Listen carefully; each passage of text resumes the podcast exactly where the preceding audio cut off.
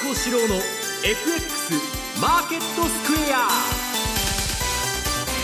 こんにちは西山幸四郎と。こんにちはマネースクエアジャパン比嘉宏と。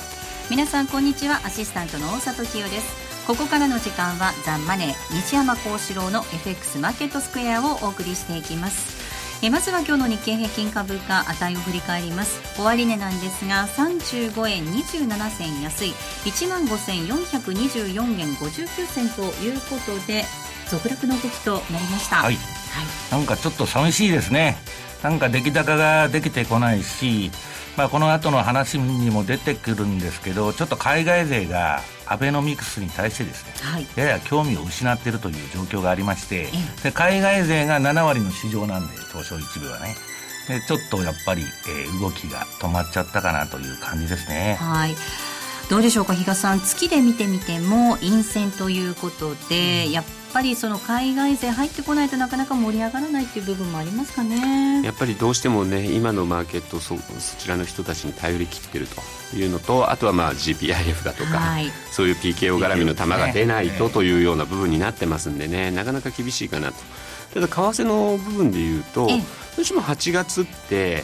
ちょっとあの下押ししやすい月っていうかアノマリがあるんですけれども今年に限って言うとそれはなかこのままでいくともうないなと。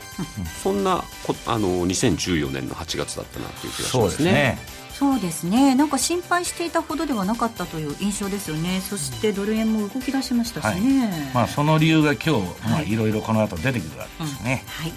えこの辺りについては後ほどのコーナーで西山さんと比嘉さんにたっぷり語っていただきます。ザンマネーはリスナーの皆さんの投資を応援していきますそれではこの後4時45分までお付き合いください。この番組はマネースクエアジャパンの提供でお送りします。ラジオ日経とマネースクエアジャパンは共催で9月6日土曜日名古屋大テック栄で無料投資セミナーを開催します。講師は人気テクニカルアナリスト福永博之さん。M2J 西田慎さん。進行は大里清さん。素敵なプレゼントが当たる抽選会も。お申し込みはラジオ日経の M2J 全国セミナープロジェクトウェブサイトで受け付けています。抽選で130名様を無料ご招待。締め切りは8月31日。気になるレースが今すぐ聞ける。ラジオ日経のレース実況をナビダイヤルでお届けします。開催日のレースはライブで、3ヶ月前までのレースは録音でいつでも聞けます。電話番号は0570-008460。0570-008460 0570を走ろうと覚えてください。情報量無料かかるのは通話料のみ。ガイダンスに従ってご利用ください。Today's それではこのコーナーでも足元の相場について解説をしていただきます。まずは主要通貨のレートを確認しておきます。えドル円なんですが、この時間103円77、えー、82での推移。そしてユーロ円なんですが136円6169。えそしてユーロドルですが1.316367で推移しています。えそれでは、えーマーケ、えー、マネースケアジャパンチーフアナリストの西田明宏さんにお話を伺っていきます。西田さん、はい、よろしくお願いいたします。はい、よろしくお願いします。えさて、このところなんですが、はい、ヨーロッパ通貨が若干弱いという印象あります。このあたりについてはどんなふうにご覧になってますか？そうですね。まあ、あの、先週金曜日のあの、ジャクソンホールの講演で、えー、ECB のドラギ総裁がですね、えー、まあ、あの、追加緩和の用意があると、はい、いうことで、比較的こう前向きといいますかですね、積極的な姿勢を示されたので、はい、えー、まあ、来週 ECB の理事会がありますから、まあ、それに向けてですね、まあ、新たな措置が出てくるんじゃないかっていう期待があるんだろうと思うんですよね。うんで、まあ、ここもと、その、イタリアがリセッション入りしたりとかですね、はい、まあ、景気が、まあ、よろしくない中で、まあ、あの、今日、ユユーロ圏の8月の消費者物価が出てきますけれども、はい、まあ、昨日はそのスペインがマイナスだったりとかですね、えー、ドイツも比較的、まあ、高い、ドイツは高いんですけれども、やっぱ全体としてこう、ベクトルは下に向かってるんですよね、物価の。まあ、そういう中で、えー、やはりデフレに対する警戒っていうのが、やっぱりかなり強くなってるっていうのが背景にありまして、そんな中で、えー、その追加緩和期待、あるいはそれを催促するような形で、まあ、ユーロが難聴に推移しているということだと思うんですね。はい。まあ、そうした中なんですが、ポンド、これまで強かったと見られていたポンドについても、少しこうちょっと心配な感じも出てますよね、うん、そうですね、まあ、かなりこう上がってきてたっていうことがあって、えー、しかもイギリスの場合は逆にその、えー、利上げが近いんじゃないか、はい、特にアメリカの FRB よりも早く上げるんじゃないかっていうような見方があった中で、まあ、あの中央銀行のカーニー総裁がですね、えー、最初はその市場が予想しているよりも早くなるかもしれないっていうようなことで、はい、ちょっとこう利上げ期待を高めたんですけれども、まあ、その後はあのまだ待てるんだと、で特にあの賃金が弱い間はあの動けないんだみたいな話をされたので、ここでその利上げ期待っていうのはやっぱりかなり後退したんですよね、それでポンドが売られたと。ただあの8月の、えー、金融政策委員会、まあ、政策決定する会合ですけれども、まあ、ここではその9人の委員のうち2人はもう利上げすべきだと。まあ、それぐらいそのイギリスの景気はいいんだっていうような話がをしてたんですよね。ですから、まあえー、っとイギリスの中央銀行の利上げ観測っていうのは、後退してるけど、なくなったわけではなくて、はい、またその経済指標であったりとか、そういうあの会合の中身がこう漏れてくると、またこう織り込まれていく可能性あると思うんですね。ですからポンドの方は、えーまあ、ある程度のところでこう底が固まって、ひょっとしたら上がってくるかなという感じはしますよね。うん、来週ですね、えっ、ー、と、来週、週初にかけては、はい、イギリスでいくつか指標も出てきますのでね、このあたりを見ながらっていうところになるんでしょうかね。で、ね。えー、その金融政策委員会は、えー、木曜日ですから、はい、まあ、ECB と同じなんですけれども、えー、まあ、そこで、えーまあ、何が変わるということではないと思うんですけれども、まあ、そこからその2週間後ですかね、はい、議事録が発表になったときに、まあ、前回2人、こう、利上げを主張してたわけですけれども、これはまあ3人になってるのか、あるいは逆に減ってるのかっていう、このあたりをですね、えー、見ると、まあ、相場為替相場の動きにこう影響が出てくるのかなという感じがしますね、はい、さあそして一方のドル円なんですが、はい、104円を挟む動きです、ただこの時間はなかなかその104円、まあ、この時間というか、このところはですね、ちょっと100、押し戻されるような格好になっていますが。すね。えーまあ、あの先週、まあ、後半からちょっとこう100円を超えるような動きが出てきて、まあ、これはやはりその FRB、アメリカの FRB が少し高派、要はあの早めの利上げも可能性ありというようなことが出てきたので、まあ、ドルが買われたわけですけれども、ただ、まあ、そこで一応材料がある程度、えーまあ、出尽くしたっていうようなことで、まあ、今週あまり材料がありませんのでね、そういう意味で調整に入ってるっていうのがあると思います。ただあの、今日は日本の経済統計がいっぱい出てきてるんですけれども、えー、その家計の支出であったりとか、はい、生産とかですね、まあ、このあたり、こう6月から7月にかけての動きがこうある程度見えてきてるんですけれども、あの四六がご存知のように、えー、消費税増税の前の駆け込みの反動で大きく落ちて、じゃあ今度7月から9月にかけてのところで、やっぱり、まあ、ある程度は戻ってくることは分かってるわけですけれども、まあ、かなり力強く戻ってくるかどうか、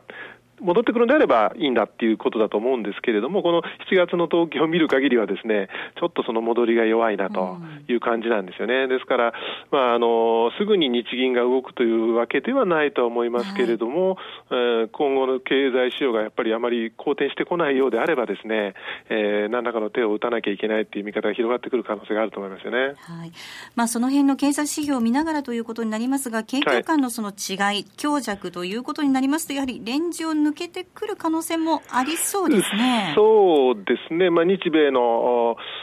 景況感、それから金融政策の方向性の違いということであれば、まあ、先週ちょっと超えたように104円を超えて、えー、さらに上がってくると、年初来の高値を狙うというようなですね、そういう動きも出てくる可能性あると思いますけれども、これにはやはりその、えー、アメリカサイドのフォロースルーが必要だと思うんですよね。はい、ですから、あの、まあ、先週は少しこう、FRB が高方向に傾いているんじゃないかっていうような見方があったわけですけれども、それがフォロースルーされるためには、えー、来週、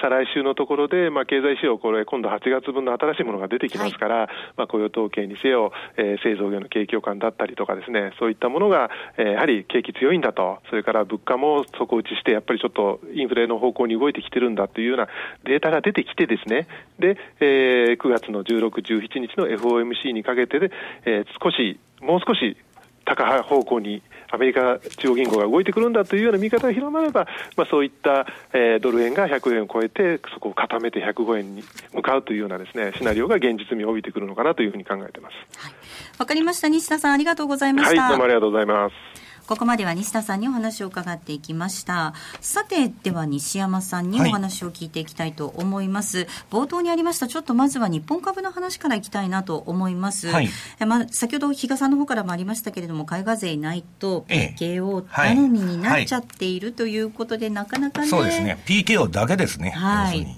でちょっとまああのえー、っとフィナンシャル・タイムズですねイギリスの、はいこれにもうアベノミクスがですね、見透かされたようなことを書かれてまして、はい、えー、アベノミクスはまあ的外れと、うん、要するにまあ、あの、3本の矢のことを言っとんですけど、はい、的を外してると。で、もともと3本の矢って言ってるんですけど、あるのは1本だけで、通貨の下落だけだと。金融政策のみだと。はい、で、まあ、2本目が財政出動はあるんですけど、はい、あんな昔から自民党やってるですね、ばらまきなんで、別に目当たり作んないと。昔の自民党に戻っただけだと。はい、で3本目も何もないと。はい。成長戦略ってとこですね。何のためにアベノミクスをやってるかというとですね、まあ、隠れた4本目の矢っていうのがありまして、まあ、これは軍国主義だっつって、FT は書いてるんですね。はいだから安倍さんは、まあ、将来よりも過去、過去に、まあ、昔、日本を取り戻していってるわけですから、はい、まあ、要するに将来を見てるんでなしに過去、日本の過去に戻したいという、うん、過去を回帰する政治家だというふうに言ってるわけですね。うん、で、私はまあ、それがいいか悪いか別として、安倍さんっていうのはやりたいことがあるんですね。そういう。はいで、そのために、まあ、景気対策だとか株高をやってるというのはですね、もう見透かされちゃってですね。で、まあ、このところ、その、ファンドの海外の運用者から言われてることは、もう、君んとこの国の相場はですね、マニプレーションだと。要するにもう操作ばっかりじゃないかと。で、その彼らも情報端末、ロイターとかブルームバーグのヘッドライン見てるんですけど、はい何なんだこれはと。要するに完成、えーえー、謎の投資家が円高抑制と。はい、で、これは悠長担保のことなんですね。別に謎でも何でもないと。で、株価 PKO は今後本格、本格化も。鍵は GPIF 改革とかですね。えー、4年半ぶり103円台、円安背後に公的マネー、ゆうちょ銀行対外投資6.8兆円増とかですね。あとはまあこの前も話題になってた東京都が、はい、えー、公金で株式の運用を始め、えー、検討していると。もうですね、これまあ90年代もそうだったんですけど、まあ PKO ばっかりなんで、まあそれ入れたら確かに上がるんですけど、その後の持続性がないんですね。じゃあ、どっか年金が買ったからとか、日銀の ETF が買ったからと、はい、もうそれだけになっちゃって、まあ、昨日もちょっと証券会社のですね、幹部の方が集まった勉強会に私出たんですけど、まあ、証券会社の人でさえですね、ちょっとですね、まあ、ここまで来るとしらけると。で、今、日本の個人の投資家の人って何やってるかって言ったら、まあ、日本株は買ってないわけですから、この放送でも話したようにですね、売り越しなわけです。投信も、えー、株もですね、個人投資家を売ってると。で、もう、あの、やってるのはやっぱゲーム株ですね。そうですね。一部すごく賑わってますよね。はい。ここだとか、まあ今東証2部とかですね。はい、まあそういう、そっちの方に行っちゃって、で、一部市場は海外勢が買わないと動かないんです。はい。まあそれの動きがちょっと止まっちゃったということですね。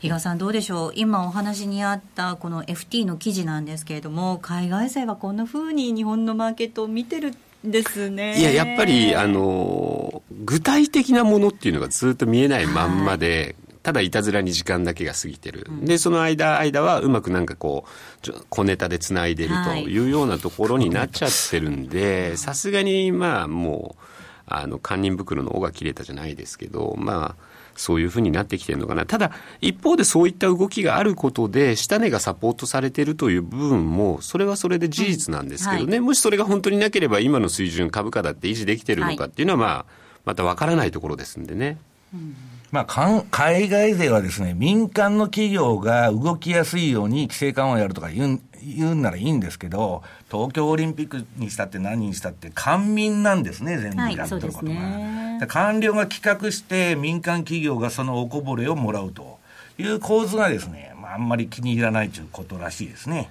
うん、もっと抜本的な改革が必要だっていうことですよね。その企業が企業として利益を出しやすく、うん、その活動しやすくなるようなっていうことなんですよね。はい、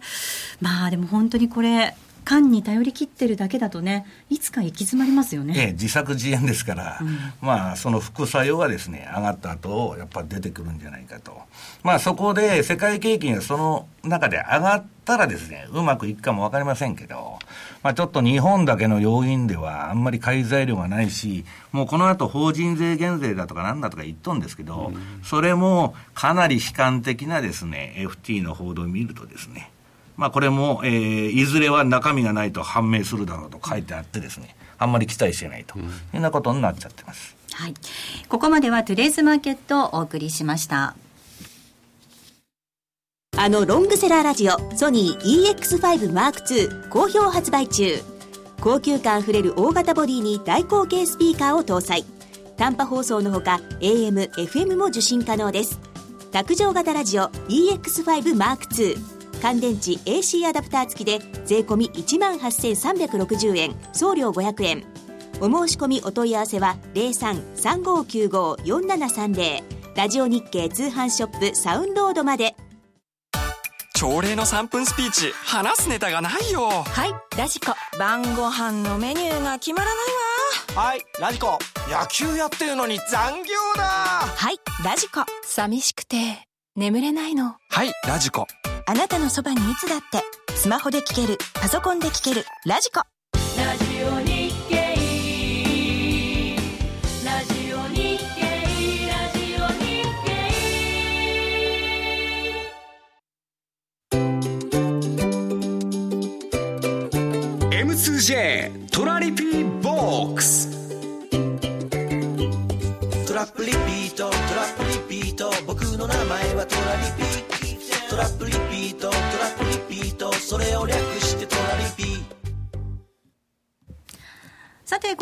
では FX 取引の考え方について比嘉さんに教えていただくコーナーです。今週も引き続き私のバーチャルトレードのご報告からさせていただきたいと思います。はいはい、今週なんですが、まあ、先週、西山さんから大里さんが ドルを買うならば、僕は売ろうかなと言われましたが。はい、一部リグりましたけど。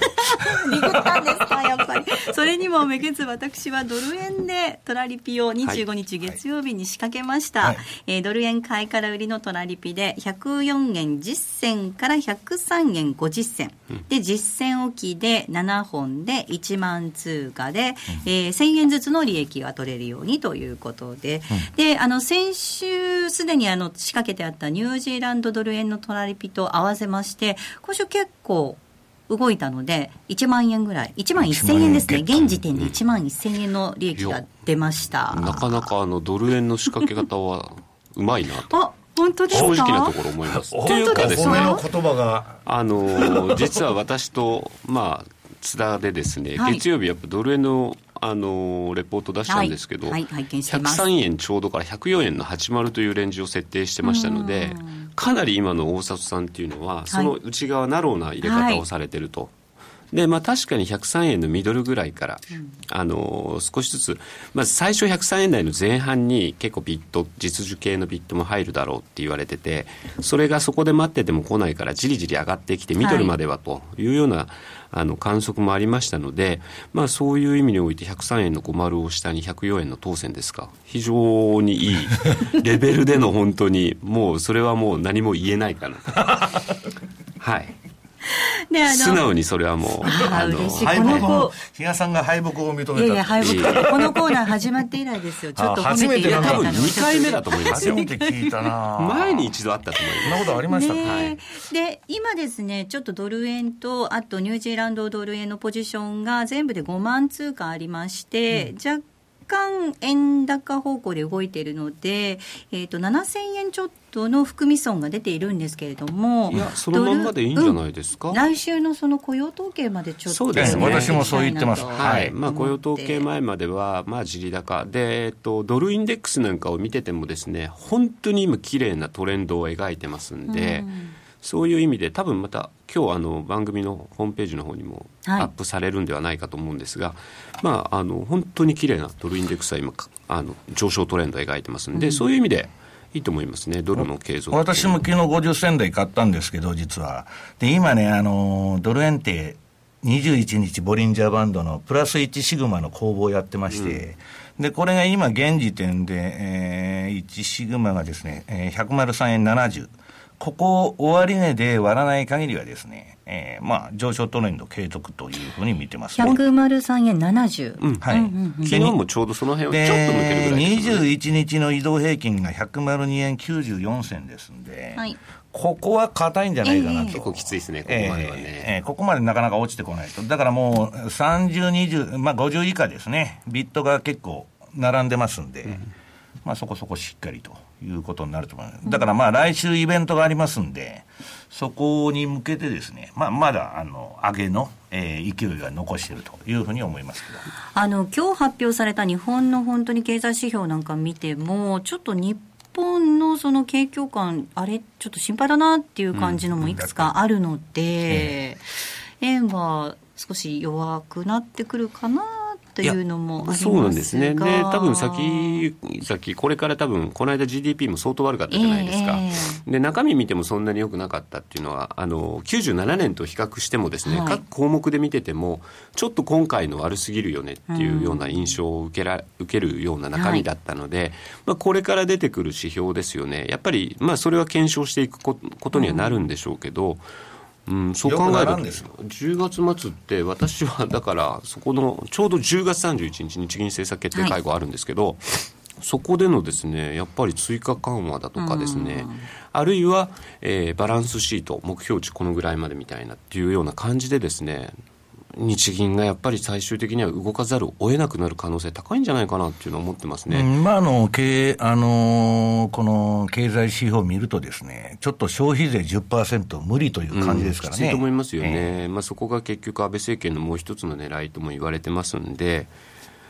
まあ、そうなってくると、とりあえずしばらく、おそらく今今月はまあ株が大きく下げなかったんで、その GPIF の比率の問題、このネタもまあ9月に持ち越しになりましたけど、ええ、まあ、そこら辺をちょっと材料にですね、10月までまあ株が下がらないように引っ張りながらも、出てくる指標は悪いと、内閣府なんかもちょっとやっぱ下方修正するような発言も出てましたので、そういう意味ではやはり政府側と黒田さんの発言ですね、この辺にやっぱりちょっとギャップが出始めてくると、まあ、海外勢はですね逆にそういったところを狙ってくるのかなという気もしますけどね。はい一方で、あまりその通貨ペア広げるのよくないとは思うんですけど、はい、ユーロドルなんかもちょっとやってみようかななんて思うんですが、笑われちゃったまた。いやいやいや、チャレンジャーだなと思いまして。いや急にまた それはおそらく売りから入るってことですよね。今のトレンドは綺麗にユーロドルは売りのトレンドを。もうね、思った通りやるのがいいんですよ。だからストップさえ、えー、ストップさえ置いてですね、ただまあユーロに関しては確かにあのー、まあ今日 CPI 出ますんで、はい、まあそこら辺がまあ注目で悪いとまあえー、今、だから、ドラギのジャクソンホールの発言で、まあ、QE 観測というのが出とんですね。で、彼は、まあ、この放送でずっと言ってるように、ユーロ安誘導がしたいと。で、ただ、その、今すぐ出てくるかどうどうか、今度のあの、あれではちょっとないんですね。はい、で、そこで今考えなきゃいけないのは、ポジションが、売りポジションが相当あの、溜まってますんで、とね、1.3の大台っていうのは気をつけないといけないんですけど、なかなか一撃では割れないんですよ。そうすると、今売ってた人が買い戻したり、利食いに来たりする可能性があるんで、だからこの1.31から30のとこっていうのは、なかなか重たいんですね、下がるにしても。だからその辺はやっぱ戻りを丁寧に叩いていくと、売るんならね、いうことが必要だと思います。はい。ここまでは M2J トラリピボックスのコーナーでした。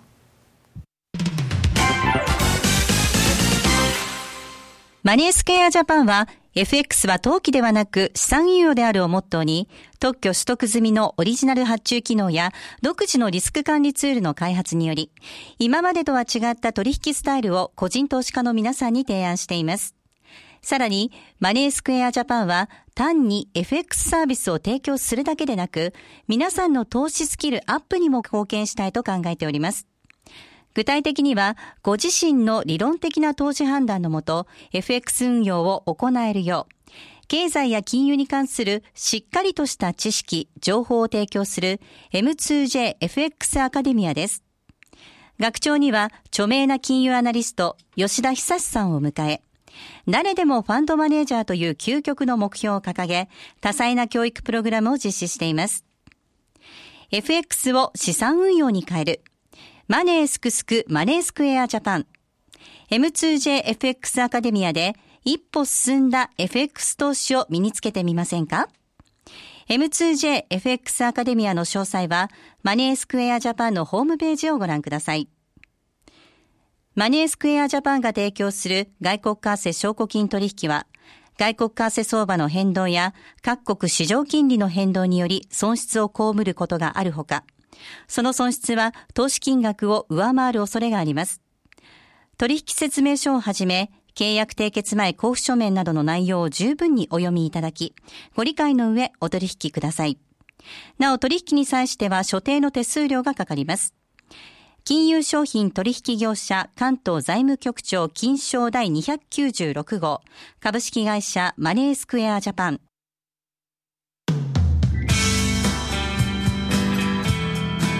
西山幸四郎の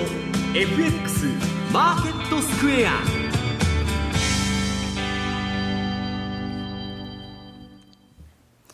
さあ、このコーナーではマーケットの見方について西山さんにいろいろな角度で教えていただくコーナーです。え今日のテーマなんですが、はい、米中の密約化、早期利上げはありえないということなんです。ありえないんですかね？はい、あの、今みんな利上げ観測だとかそんなこと言ってるんですけど、まあ、かわ、あの、金、あの、なんだっけ、為替市場では利上げ観測と。はいで株式市場の方はですね、緩和長期間観測と何を言っとるんだと。そうな、違うなんですよ、ね、もういいとこ取りの典型的な相場でですね、えー、何の内容もないイエレンのジャクソンホールのあれを持ってきてですね、はい、取ってつけたような解説してるんですけど、はい、まあそれはまあともかくとしてですね、えー、今、ファンドの間ではですね、まあ日本ではあんまり言われてないんですけど、えー、7月10日を境にして相場が変わったと言われてるんですね。はいで、相場も変わったし、中央銀行の姿勢も変わったんだと。うん、で、そのじゃあ7月10日っていうのは何があったんですかと、い、うことなんですけど、これあの7月のですね、9日10日に北京で、えー、米中戦略経済対話という6回目のですね、アメリカと、えー、中国の話し合いがここであったと。でですね、これが異例のあれでですね、えー、普通この会議には、FRB 議長なんていうのは参加したことないんですけど、えーえー、急遽イエレンさんが呼ばれましてですね、はい、まあ9日のそのあれに参加したと、会話にですね。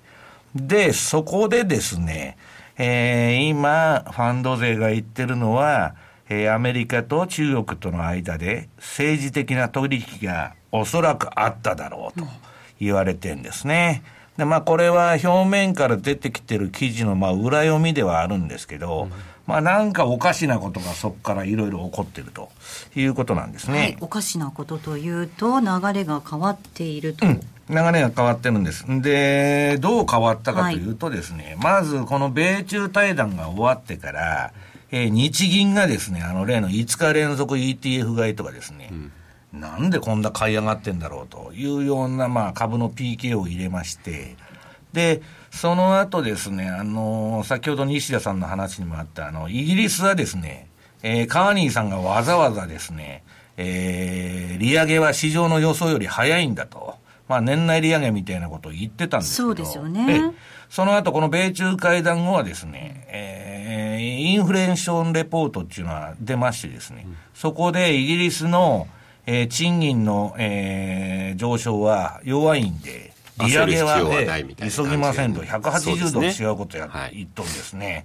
これは何なんだということになって、すべて米中のその、あの、7月10日の会談からおかしくなってると。で、その後ですね、えー、これあの、7月31日に早期利上げ観測。はい。これでアメリカの株が急落しまして、あの、この放送でもあって2年債が上がってですね、はい、ニューヨークダウが317ドル安したと。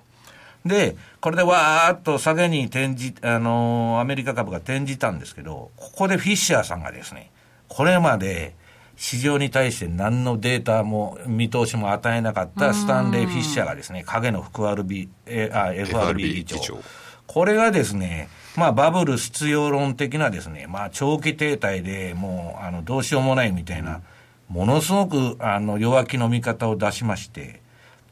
その後の8月17日に、今度またこのカーニーですね、イギリスの BOE の総裁出てきて、ニューノーマルは2.5%前後だと。危機前の半分だと。もう要するに潜在成長率の低下を言っとるんですね。で、これはおかしいじゃないかと。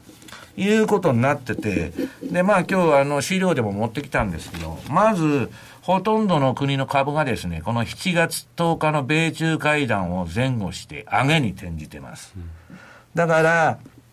で、今度8月のあの下がった、今、あの、ニューヨーク株下がったりした時は、今度は中央銀行のですね、えー、利上げ前倒しどころか後ずれ観測ですね。うん、これが出てきまして、だから、えー、この米中会談の結論というのはですね、これまあ、あの、もう新聞報道もされてるんですけど、はい、えー、まずあの、日経新聞がですね、はい、まあ、この会談の中で多くの時間を割いたのは、量的緩和からの出口戦略を進める FRB の対応であると。で、結局中国が何をアメリカに文句つけてるかというとですね、えー、急激に出口やると、出口政策やるとですね、新興国がおかしくなるんだと。で、とにかく慎重にやれと。慎重にやるってことは、ゆっくりや利上げは、そう焦らないでくれということですよね。で、その人民元の改革が進まないのも、そのアメリカの制度みたいに、まあ、めちゃくちゃなことを言ってましてですね。で、これはまあ日経に報道されたと。で、まあ、イエレンとそこで、その、なんだ、えー、周正門さんですね。小泉さん、ね。あ、小泉さんですね。はい。えー、周小川さんですね。はい、えこの人がそ、あのー、要するに意見交換してですね。で、注文をイエレンさんにつけまして、で、どういう結論かというとですね、えー、要するに、その、もうとにかく利上げは遅らせと。とですね、イエレンさんは今までのスタンスは、新興国不安はリスクにならないというようなことをですね、あのー、議会証言でも言ってまして、で、アメリカはアメリカのために金融政策をやってるんであって、他国のためにやってんでね。もともとそんなふうに言ってましたよね、うん、はい、ね、知りませんと、他国のことは。えー、アメリカはアメリカのためにやってるんですっていう、内向きな発言をしてたんですけど、はいえー、新聞のこの毎日新聞の報道ではですね、えー、FRB は政策が国際金融システムに及ぼす影響に気を配ると。要するに新興国のことも考えてやりますと。いうようなことでですね、発言がもう変わっちゃったと。そうすると、ファンドとしては、えー、アメリカの出口戦略が相当後ずれ、 behind the curve になるなというのが、もう今の見方なんです。あの発言が変わったきっかけ、中国は何をもとに、そのアメリカに対して、その政策の変更を求めてきたんでしょうか？いや、まあ、だからもう、あの、米債をですね、はい、えー、これ、保有は比嘉さん、いくらでしたっけ ?1 兆2000億ドルぐらいで、ずっと今のところ横ばいですか、ね、兆円ぐらいですね。もう2004年から比べてですね、何倍になってんだ、これ、えー、6倍ぐらいに増えてるんですね。はい、で、このまあ、きえー、米国債というのはですね、金融兵器なんですね。はい、えー、軍事兵器よりも強力だって今、えー、世界のマーケットで言われてまして、で、アメリカはそういうシミュレーションしとるんです。はい、中国が米債や売ってきたらどうなるかと。うんで、それはもうブルームバーグにも報道されましたし、本も、えー、何でしたっけ、大佐さん。ありましたね。金通貨通貨戦争みたいな本が出て、ね、アメリカでもですね、ベストセラーになってると。で、まあ、えー、それでさすがに日本は、あの、たくさん米債持ってるんですけど、うん、まあ、アメリカに従属してますんで、えー、ほとんど、えー、舐められてるんですけど、中国が言うとですね、まあ、アメリカも言うこと聞くというような感じのあれなんですね、通貨戦争という本ですね、はい、崩壊への最悪シナリオが動き出したなんていうことでね、うまくこれ、比嘉さん、中国はカード切ってきますよね。いや、やっぱりその辺の駆け引きって昔からうまいなというか、うん、逆にその辺ちょっとそのしたたかさ、日本の政治家にも求めたいところですよね。本当そうですね、えー、日本だって100兆円ですよね、米国債持ってます、ね、まあ、世界第2位の米国債保有国です。でもそれをだから安倍さんは日本が独立国でないからですね、何も言えないんで、それを取り戻すと言っとるわけです。まあこういうふうにその表に出てきているニュースからこんなふうにその米中で取引があったんじゃないかっていう推測もちろんその、えー、推論が立つわけなんですけども、はい、一方でその市場でマーケットではそのジャクソンホールでのシンポジウムっていうのもすごいこう、はい、そっちに目を取られてた感じありましたよね。ジャクソンホールで面白いことはイエレン何も言ってないんですね。えーうん、私も変わってないと思いましたけど、ね、何がその高派なのかよく中立に変わったとか。ね、えー、ありましたね。大体新聞社のなんか書いてることがよくわからないんですけど、はい、まあ一部まあそういうふうに書くしかないんですね立場的には。でもやっぱり経済これこれからの経済指標次第っていう、そこだったような気がしますよね。そういうことなんです。もうあの指標次第ですよと、うん、で、そこで、イエレンさんは何を言ったかというとですね、えー、要するに、えー、目標への進展が、まあ、あの、なんだっけ、ちゃんと進んでいったらですね、経済指標は良くなって、利上げもするし、えー、それが景気が悪いようだったら、利上げは遅らすと言ってるだけなんですね。はい、で、そこで問題なのはですね、あのー、結局中立で何も言ってない。ええ、で、あの、スタンレー・フィッシャーがですね、あのー、フォワードガイダンスで予断を与えるべきでないってもう口酸っぱく言ってますんで、うん。はい、イエレンはですね、もう市場に対して何のメッセージも送ってないんですね、利上げするともせんとも。で、今日本のそのジャーナリストとかそんなのが飛びついてるのは、要するに FOMC の中で高派な人が増えてきたと。前から高派なんですけど。はい、で、これはですね、まあみんなファンドの連中はですね、そんなこと何にも気にしてなくて、イエレンはですね、株が下がると、ハト派の、あの、連銀総裁にですね、講演会やらすんですね、インタビューとか。うんで、株が上がりすぎるとですね、高派の人にインタビューとか、あの、講演会をやらすなるほど。ええ。まあ、観測気球とか市場への牽制に使ってるだけでですね。はい、だから、もうファンドはみんな言ってるのはですね、こんなその枝葉みたいな部分はどうでもいいんだと。イエレンとスタンレー・フィッシャーと、あと重要人物はニューヨーク連銀のダドリー。うん、この3人のトーンが変わらない限りですね、な利上げ、あの、前倒しなんてありえないと。いうのがですね結論ですね。まあそもそもあれですもんね。今の FOMC メンバーの高派と言われる人たち、来年投票権ないですからね。はい。はいそのジャクソンホールではちょっと面白いあそうこともあったみたいですね。面白いんですけど、あのウォール街で1対99って、デマが、デモがありまして、はい、貧富の差がまあ開きすぎてるんで、えー、文句を言ってデモやってるんですけど、今度またあのジャクソンホールの前でデモやっとるんですね。で、なんか緑色の T シャツ着た人たちがどういう団体なのか分かりませんけど、えー、利上げをするなという反対運動をやっとんですね。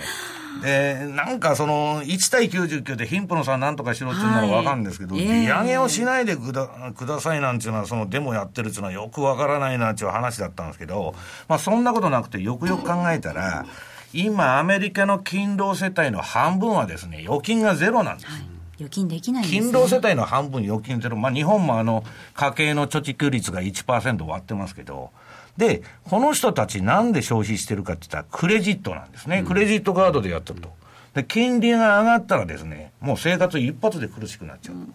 というのがありましてですね。だから、アメリカの景気の現状を見てもですね、そんなにですね、利上げを前倒すなんていうようなことはですね、まあ、考えられないんですね。というと、ドル円も気をつけなきゃいけないのが、はい、利上げ観測で上げてるなんていうのは、わけのわからん話に乗ってるとですね、うん、えー、ひどい目に遭うぞと。いうことなんですね。アメリカの金利が上がらなかったら、ドルの上値っていうのはおのずと限界がありますから。で、今なんでじゃあドルが上げてるのかと。いうことはですね、要するに、スペインの金利が2%とか、えー、イタリアのですね、あの、リセッション、景気後退に入ってるイタリアの金利がですね、えー、2.4%とかですね。10年債過去最低水準ですよね。10年債の金利がですね、アメリカ国債よりみんな低いと。えー、で、これはまあ現地の銀行の人が、まああの、イタリア国債とかそんな買ってるんですが、日本のあの銀行が0.5の国債買っとるのと同じ理由で買っとるだけの話で、普通我々がイタリア国債なんか買うくらいだったら米債買いますよね。だから、米国にお金が入ってるんです。で、アメリカの株の方も、これ利上げは、あの、出口戦略が遅れるっていう観測ですから、で、市場、えー、最高値相場とかやっとるわけですから、これもやっぱりアメリカ株、あの、相対的に見て景気はいいですから、指標から見た景気はいいですから、それでアメリカ株と、えー、アメリカの、えー、国債だとかそういうのが買われた結果ですね、あと日本からは個人全部外物買ってるわけですから、はい。それでですね、ドル資産に、えー、お金が入ってると。その結果としてのドル高なんだというのが今の相場ですね。はいここまでは西山幸四郎の FX マーケットスクエアをお送りしました。ラジオ日経とマネースクエアジャパンは共催で9月6日土曜日、名古屋大テック栄で無料投資セミナーを開催します。講師は人気テクニカルアナリスト福永博之さん、M2J 西田慎さん、進行は大里清さん、素敵なプレゼントが当たる抽選会も。お申し込みはラジオ日経の M2J 全国セミナープロジェクトウェブサイトで受け付けています。抽選で130名様を無料ご招待。締め切りは8月31日。気になるレースが今すぐ聞ける。ラジオ日経のレース実況をナビダイヤルでお届けします。開催日のレースはライブで、3ヶ月前までのレースは録音でいつでも聞けます。電話番号は0570-008460。0570-008460 0570を走ろうと覚えてください。情報量無料かかるのは通話料のみ。ガイダンスに従ってご利用ください。M2JFX 投資戦略。さて、ここからは来週に向けて M2J の FX の投資戦略伺っていきたいと思います。比嘉さん、お願いいたします。はい。やはりまあ、来週は、その、えー、BOE だとかですね、ECB の政策決定会合ありますけれども、はい、やはりでも今、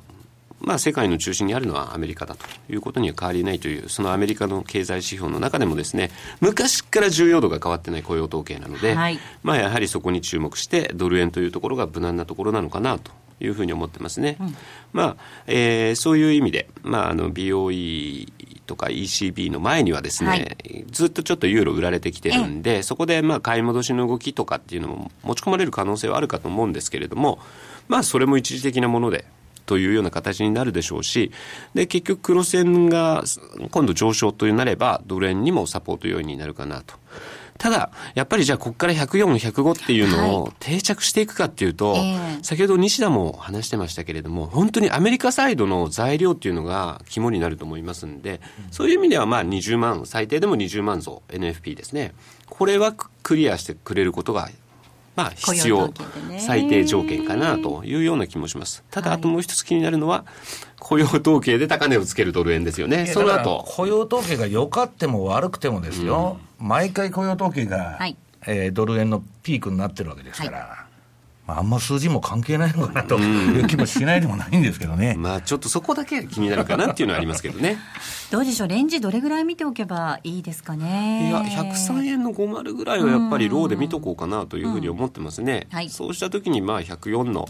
うん、本当は50ぐらいがあればもう同じなんですけど、ちょっと瞬間的にいい反応が出ると80ぐらい、ね。50、80ですね。そうでしょうね。ですね。さて、比嘉さん、セミナーが名古屋で開催予定ですね。はい、もうね、もう来月になります。9月すぐに、えー、やってまいりますけれども9月の6日ですかね、はい、えー、名古屋の方で全国セミナープロジェクト2014ということで、まあ、今年もう最後の名古屋になってしまいますので、えー、もう年末にかけてのちょっと長いスパンでのお話ができればいいなというふうには思ってますね。はい、9月6日土曜日です。1時からになります大テック栄スターホールです。えー、ラジオ日経のホームページからお申し込みいただければ、えー、北野はじめさんの本もそうですね。今あの特別にお付けしてますということもありますんで、まあもし講座開設ということであれば。はい、こちらからと。お待ちしております。さてお送りしてまいりました FX マーケットスクエアそろそろお別れです。ここまでのお相手は西山幸四郎とマネースクエアジャパン比嘉宏と大里清でした。さようなら。